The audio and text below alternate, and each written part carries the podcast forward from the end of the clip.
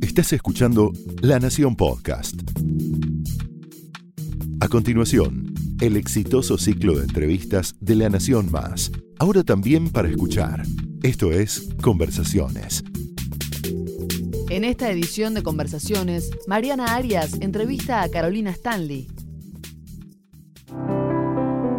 Hoy en Conversaciones de la Nación recibimos a una mujer abogada política argentina que enfocó su trabajo hacia los sectores más vulnerables del país, ¿no? de la nación en este momento.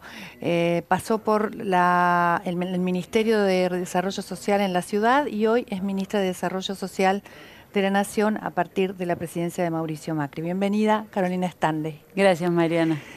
¿Cómo te, educaste en un colegio privado primero y después pasaste por la UBA, ¿no? ¿Cómo fueron esas dos experiencias de educación pública privada y qué, valores diferentes te dejaron?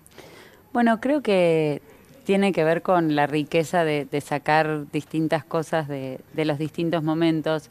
Yo siempre digo que, que el colegio a mí me dejó valores muy marcados y amigas que son mis amigas de hoy, que, que habla también de los valores, ¿no? Y de los lazos y de los vínculos de confianza que uno crea. Y, y, en el colegio ya hablaba mucho de lo que tenía que ver con, con el valor del hacer, del estar, digo, con valores que, que, tienen que ver mucho con lo humano. Y después entré a la UBA a estudiar Derecho, que es, un, es todo un mundo, digamos, y, y bueno, me gustó mucho pasar por esa experiencia. Siempre Juan Carlos nos decía algo hace muchos años ya, Manuel Lozano y a mí, pues Manuel estudió en la UCA y yo en la UBA, entonces cuando, cuando nos veía juntos nos decía, cualquiera diría que vos estudiaste en la UCA y Manuel en la UBA, pero bueno, es así, hoy somos quienes somos también por, por, parte de todo lo que fue el crecimiento en, en, estos ámbitos.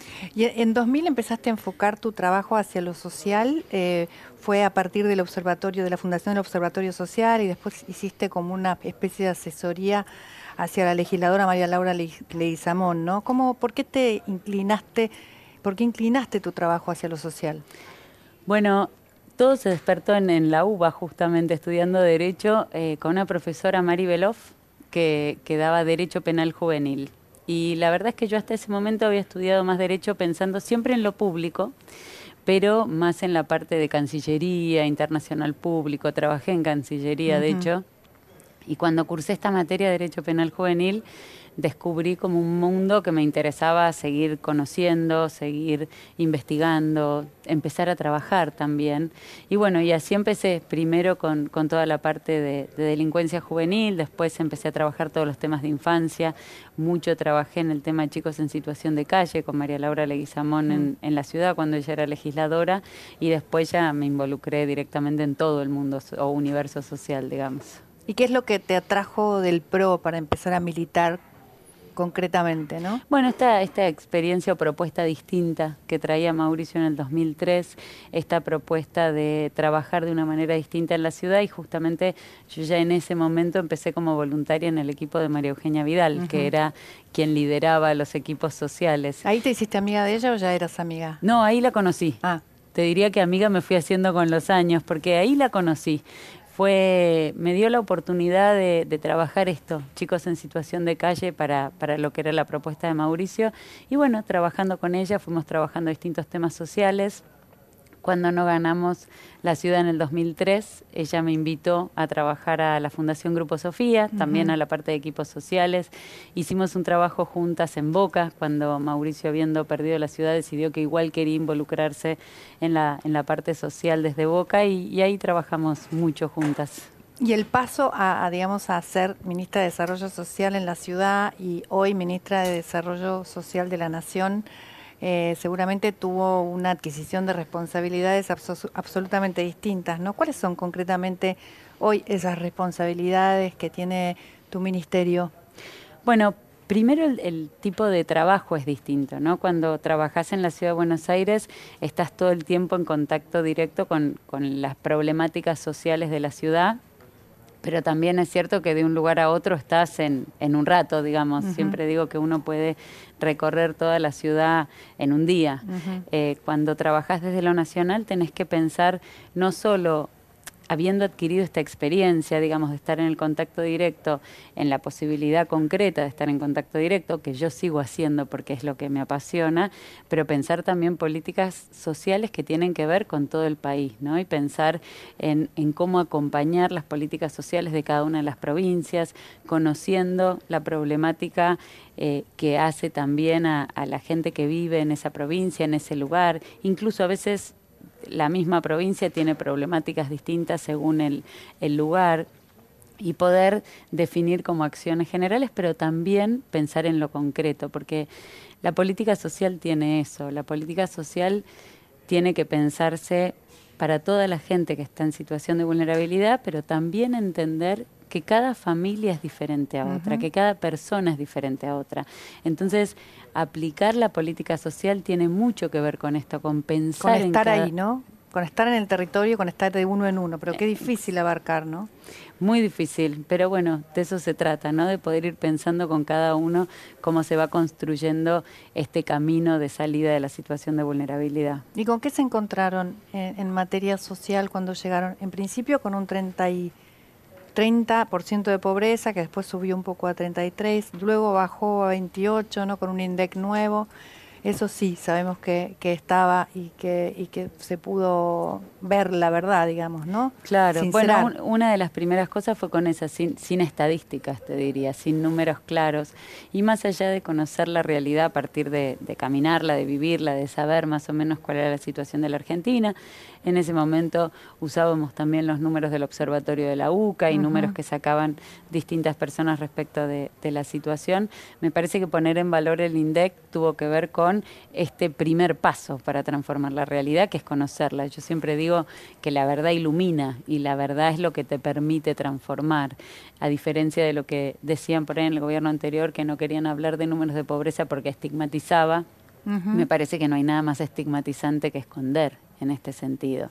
Así que bueno, empezamos a transitar todo lo que tenía que ver con decir y conocer la verdad y también empezar a trabajar muy en profundidad programas que acompañan y ayudan a cada una de estas familias, no solo en la emergencia, sino también en el largo plazo. Digo, nadie Nadie va a decir que no atendamos la emergencia, que es lo que hacemos y a lo que nos dedicamos todos los días, pero también tenemos que poder pensar en políticas de mediano y largo plazo y así transformar realidades para que esta transformación sea definitiva y puedan salir de la situación de pobreza. Bueno, la emergencia sí un poco, ¿no? Porque uno de cada dos chicos es pobre en, la, en este país, en la Argentina, ¿no?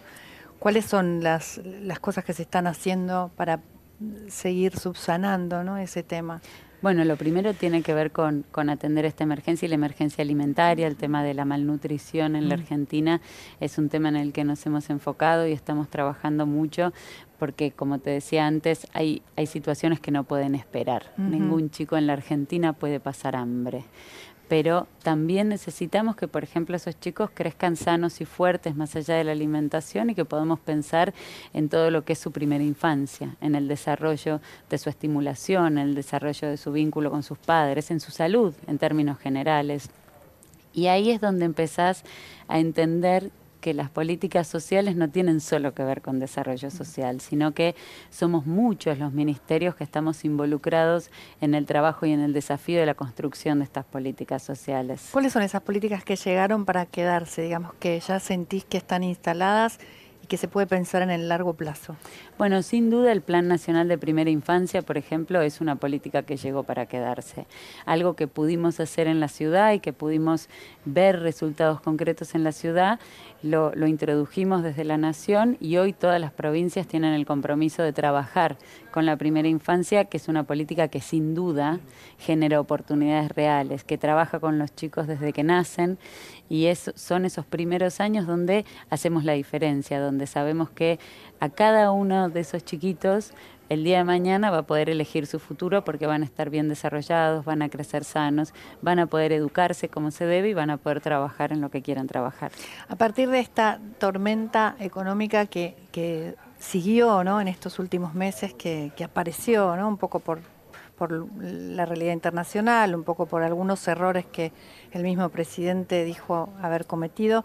Eh, también hubo que hacer un acuerdo con el FMI, ¿no? ¿Cómo, ¿Cómo viviste simbólicamente o qué significa para vos simbólicamente este acuerdo con el FMI que para ciertos sectores de la sociedad llevan a ser un montón de protestas, ¿no? incluso frente al Ministerio de Desarrollo Social? Bueno, lo primero es dejar claro que cuando uno vive un periodo de tormenta como este que, estamos atravesando, lo más importante es saber que se está liderando el proceso de salir de esa tormenta con el timón firme. Y eso es lo que está pasando y lo que hizo que tomaran la decisión de, por ejemplo, recurrir al FMI por una situación de tasas más bajas, de poder rápidamente tener la tranquilidad de saber que teníamos la plata para financiarnos y con algo adicional que es muy importante que marquemos la diferencia con tal vez otras oportunidades de haber recurrido al FMI, que es un gobierno en el que ya teníamos nuestro programa. Y este programa de gobierno, que ya estaba consensuado, que tiene metas claras, que reducir la pobreza es una de las metas prioritarias, este programa es el que se presenta al FMI para pedir este crédito, donde además, como cláusula adicional para llevar mucha tranquilidad, se, solicita que ante cualquier situación de complicación en lo que son los indicadores sociales, entonces se pueda también trabajar con menos, eh, trabajar eh, lo que se dice no tocar la eh, inversión ablandando, digamos, lo que son las metas de déficit. No solo no tocar la inversión social, sino que además mm. nos permite poder sí, ablandar, se dice, o no sé cómo sería la palabra eh, específica, pero digo, es como repensar las metas de déficit en función de no tocar nunca la inversión social. Ahora, ¿cómo te sentís vos que frente a las organizaciones sociales con las cuales eh, estás eh, trabajando hace un montón y, y, conservando teóricamente las partidas, ¿no? que vos me vas a decir si siguen siendo las mismas o si han sido menores, si se han recortado? Eh, estas organizaciones sociales van ante cualquier acción del gobierno, ante cualquier decisión, ¿no? como la del FMI o el acuerdo con el FMI o eh, el, decreto para organizar las Fuerzas Armadas. Eh, están de alguna forma cumpliendo un rol político también, ¿no?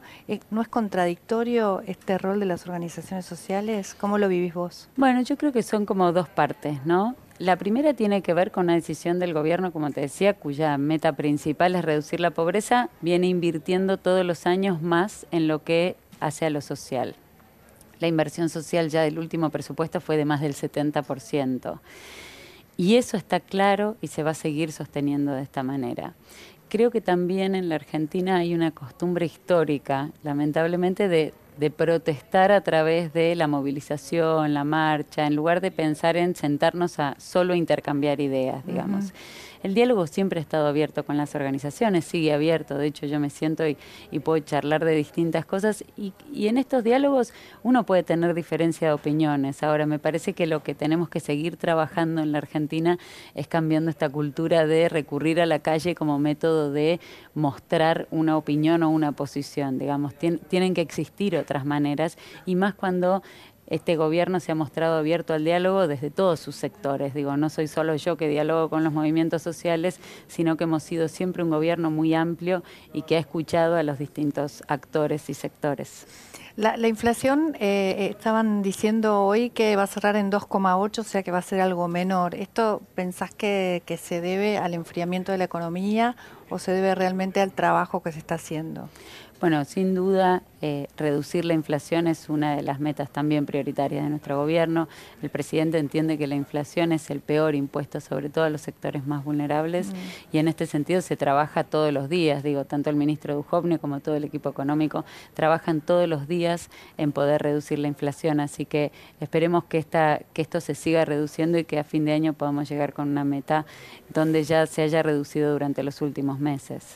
¿Cómo, cómo viviste esta, esta, digamos, de alguna manera eh, que pasó, esto que pasó con el fiscal Dilelo que habló eh, de, los aportantes y, de, dónde viene el financiamiento de la política, ¿no? En, materia de un, tema recurrente, un tema que hace mucho tiempo hay que tratar, un tema que tiene que ver con una reforma política que de la cual ustedes hablaron durante muchas veces y que bueno siempre estuvo retenida de alguna forma, pero aparece como una denuncia del fiscal y, esto también hace un revuelo político. Bueno, creo que hay que ser claros y, esto que nosotros veníamos diciendo sobre trabajar en la transparencia de las campañas es fundamental y seguimos impulsando ese proceso. De hecho, hay proyectos presentados en ese sentido. Respecto de la situación puntual, yo ya fui clara eh, respecto de que para mí es incuestionable la honestidad de María Eugenia, de la provincia de Buenos Aires y de lo que han hecho. Y ella fue clara también cuando no solo dio la cara, sino que mandó a hacer una auditoría y corrió a la persona que había estado a cargo de, de la campaña. Digamos, respecto de Dilelo, él lo que hizo fue mandar un oficio con nombres de personas, nombres y apellidos de DNI para preguntar si esas personas tenían o no en este momento un plan social. Y, fue lo que, lo que le contestamos. ¿Y de dónde viene esa, esa denuncia? ¿De él directamente? es el, el, que la, el que la hace es él? Entiendo que a raíz de las denuncias él quería corroborar algunos nombres para saber si tenían o no el, si tenían o no un plan social o recibían alguna prestación del ministerio. Hay, hay, que hacer una reforma política, ¿no? Sin duda, es necesario, es importante trabajar en la bancarización de los aportes, así como en muchísimas otras cosas, ¿no? Nosotros hemos impulsado todo lo que es el voto electrónico, que la oposición no ha querido trabajar en su momento, pero digo, estuvimos estos dos años pasados intentando que ya las elecciones del 2017 se hicieran con eh, voto electrónico y así como esos muchos temas en los que se tiene que trabajar una ley integral de reforma política. ¿Cómo Sé que tenés una posición en cuanto al aborto, está trabajándose en el Senado eh, fuertemente en comisiones eh, para que salga un dictamen, ¿no? Está bastante pareja la cosa, parece que eh, de 32 a 31 hay algunos cambios que se quieren introducir. Los que están aceptando la legalización del aborto quieren introducir de todas maneras algunos cambios, entre ellos la objeción de conciencia institucional, ¿no? Eh, también está la calle, ¿no? Las mujeres de un lado y del otro, los que están a favor de las dos vidas, los que están a favor de la legalización del aborto. ¿Cómo vivís este debate? ¿Crees que ha sido necesario hacerlo, ponerlo en agenda? Bueno, creo que por lo que vos misma contás, digo, por cómo se dio el debate, era importante ponerlo en agenda. Me parece que era un tema que claramente la sociedad no solo quería, sino que merecía discutir y me parece que ese es un gran paso en lo que hace a la democracia. Me parece que en la democracia en la que vivimos tenemos que poder debatir los distintos temas y qué mejor que el Congreso, que es quien nos representa a todos, que se pueda debatir, que se pueda debatir libremente se han dado eh, posturas de, de, un lado y del otro con, con, mucho cuidado, digamos, tanto en la Cámara de Diputados antes de que se votara como se está dando ahora en el Senado.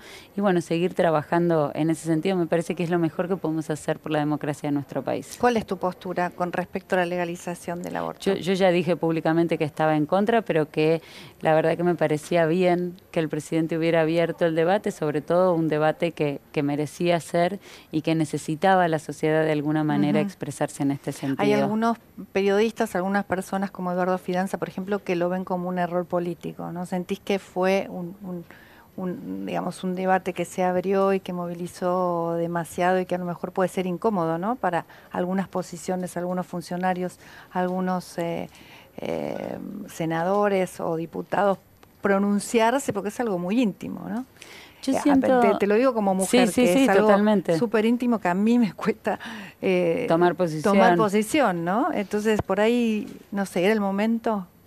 Bueno, yo creo que siempre es el momento cuando se habla de cuidar a la democracia. Y me mm. parece que nuestro presidente ha sido muy claro en que él no toma decisiones a partir de, errores o momentos políticos o, o de pensar en, en, cuestiones de política partidaria, sino en lo que cree que es mejor para la Argentina.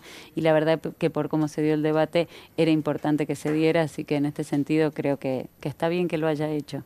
¿Cómo vivís esta revolución femenina también con marchas en la calle, con una movida muy fuerte eh, de las mujeres eh, en favor de buscar más respeto, más igualdad de oportunidades, igualdad de bueno, de, sueldos, etcétera. No, en eso estoy absolutamente, absolutamente a favor y me parece que es necesario, me parece que es importante.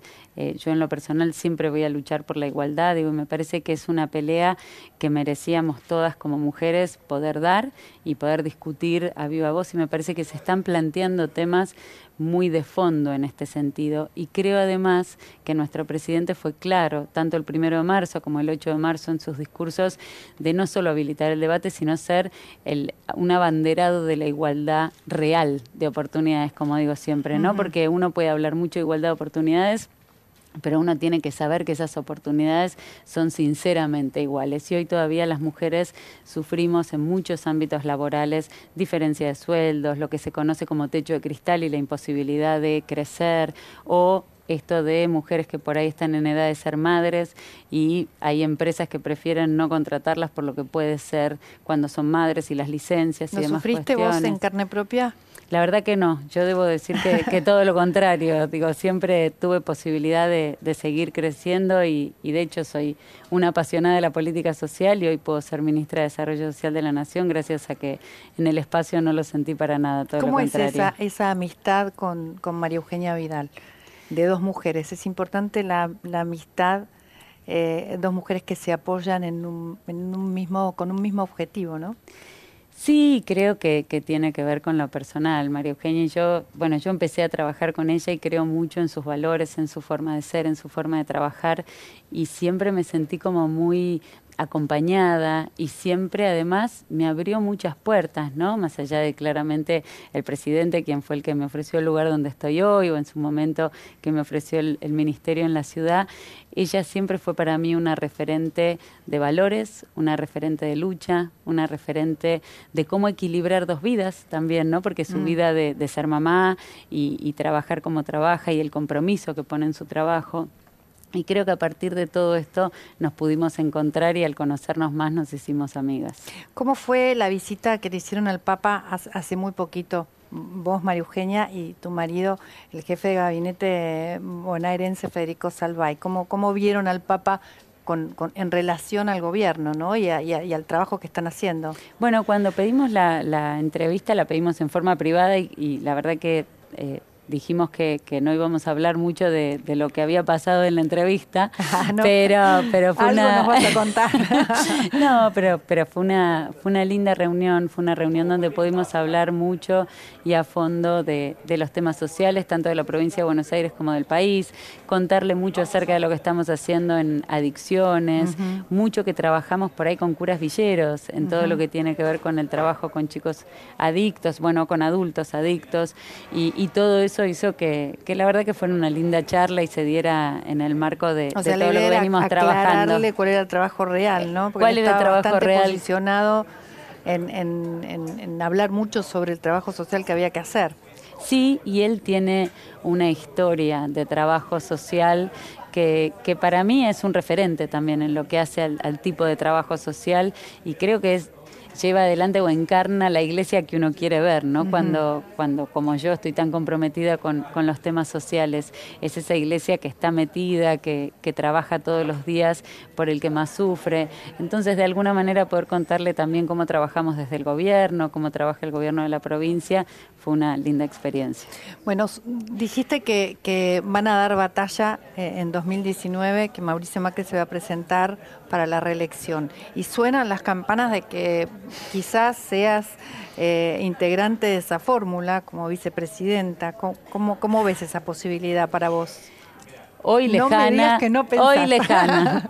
La verdad, no, no, me parece que, sinceramente, digo, eh, como decíamos hace un rato, estamos mm. atravesando una tormenta y estamos eh, trabajando mucho, entonces me parece que, que todavía no tiene sentido hablar de candidaturas y, en algún sentido siento que le falta el respeto a la gente si, si me pongo a hablar o a pensar en candidaturas, porque el trabajo es mucho y requiere mucho de no solo mi tiempo, sino pensar, pensar cómo llegar mejor, cómo trabajar mejor, así que en eso es en lo que hoy estoy abocada, te diría. Sostenerlo en el tiempo también es necesario, ¿no? Porque el trabajo... Eh, eh, viste que siempre en la Argentina hay interrupciones. Eh, Absolutamente. empieza y termina un gobierno y se termina todo lo que pasó hasta ahí. No hay una posibilidad de continuar. Bueno, Esto que quizás sería una forma de continuar, ¿no? Bueno. Pensar en la candidatura, pensar en continuar, digo. O en el gobierno o en el ministerio, digo, la verdad es que... No importa dónde estés. No importa dónde esté, me parece que, que no tiene que ver con especulaciones políticas el trabajo que hacemos. Me parece que además es muy importante que el trabajo social no sea un trabajo que especule político partidariamente, porque esa es toda una definición, digamos, y es toda una forma de trabajar las políticas sociales que no está que no estoy pensando, digamos, en el 2019, sino estoy pensando en el hoy y en cómo cada una de esas familias va a estar el día de mañana. Gracias. Gracias a vos. Muchas gracias.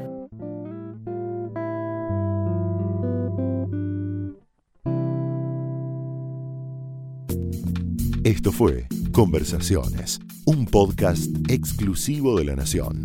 Escucha todos los programas de La Nación Podcast en www.lanacion.com.ar. Suscríbete para no perderte ningún episodio. Estamos en Spotify, Apple Podcast, Google Podcast y en tu reproductor de podcast favorito. Seguí escuchando La Nación Podcast.